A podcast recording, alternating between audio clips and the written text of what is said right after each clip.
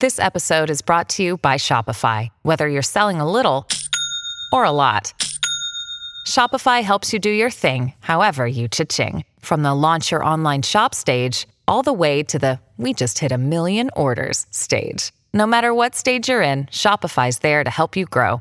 Sign up for a $1 per month trial period at shopify.com slash special offer, all lowercase. That's shopify.com slash special offer. Another day is here, and you're ready for it. What to wear? Check. Breakfast, lunch, and dinner? Check. Planning for what's next and how to save for it? That's where Bank of America can help. For your financial to-dos, Bank of America has experts ready to help get you closer to your goals. Get started at one of our local financial centers or 24-7 in our mobile banking app. Find a location near you at bankofamerica.com slash talk to us. What would you like the power to do? Mobile banking requires downloading the app and is only available for select devices. Message and data rates may apply. Bank of America and a member FDIC.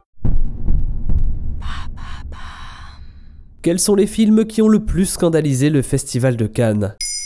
Merci d'avoir posé la question. Les stars, les paillettes, le tapis rouge. La mythologie du Festival de Cannes est constituée d'éléments plus glamour les uns que les autres. Mais il ne faudrait pas oublier les films. Et aujourd'hui, nous allons nous pencher plus particulièrement sur ceux qui ont offusqué, retourné, voire divisé les spectateurs. Car les films qui ont scandalisé la croisette ont aussi fait l'histoire du plus grand festival de cinéma. Il y a des sujets plus polémiques que d'autres, non? Le sexe. C'est évidemment une façon vieille comme le monde de choquer. À ce titre, l'un des exemples les plus fameux est Irréversible de Gaspard Noé, un film aussi fascinant qu'éprouvant à regarder, notamment pour sa scène de viol interminable.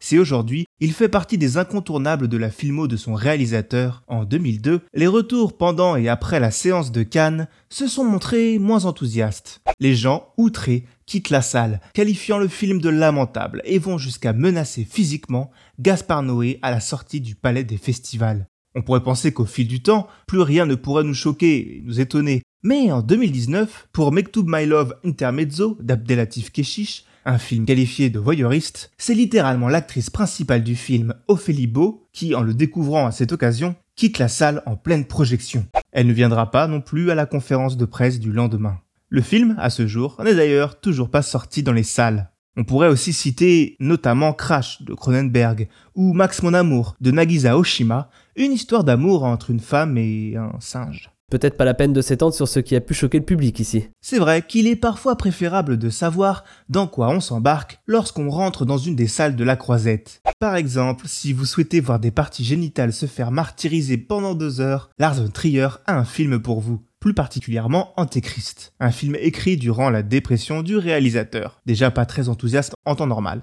Durant la projection réservée à la presse en 2009, les huées ne manquent pas, notamment pour cette scène de mutilation génitale. Et ce genre de réaction condamne-t-elle ces films en lice? Pas forcément. Au-delà de la publicité gratuite, ces œuvres ne sont pas obligatoirement boudées par les prix ou le public. Pour revenir à Antéchrist de Lars von Trier, il a valu le prix d'interprétation féminine à Charlotte Gainsbourg. Crash de Cronenberg a lui reçu le prix spécial du jury de la part de Francis Ford Coppola lui-même.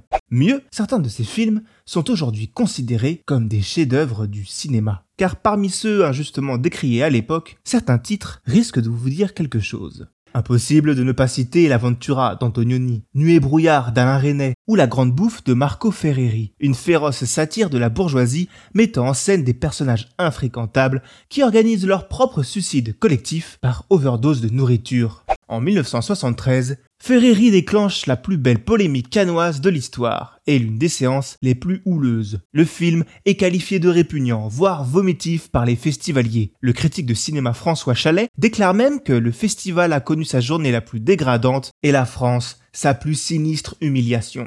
Autant de preuves de l'intensité de l'émotion que peut provoquer le cinéma, pour le meilleur et pour le pire.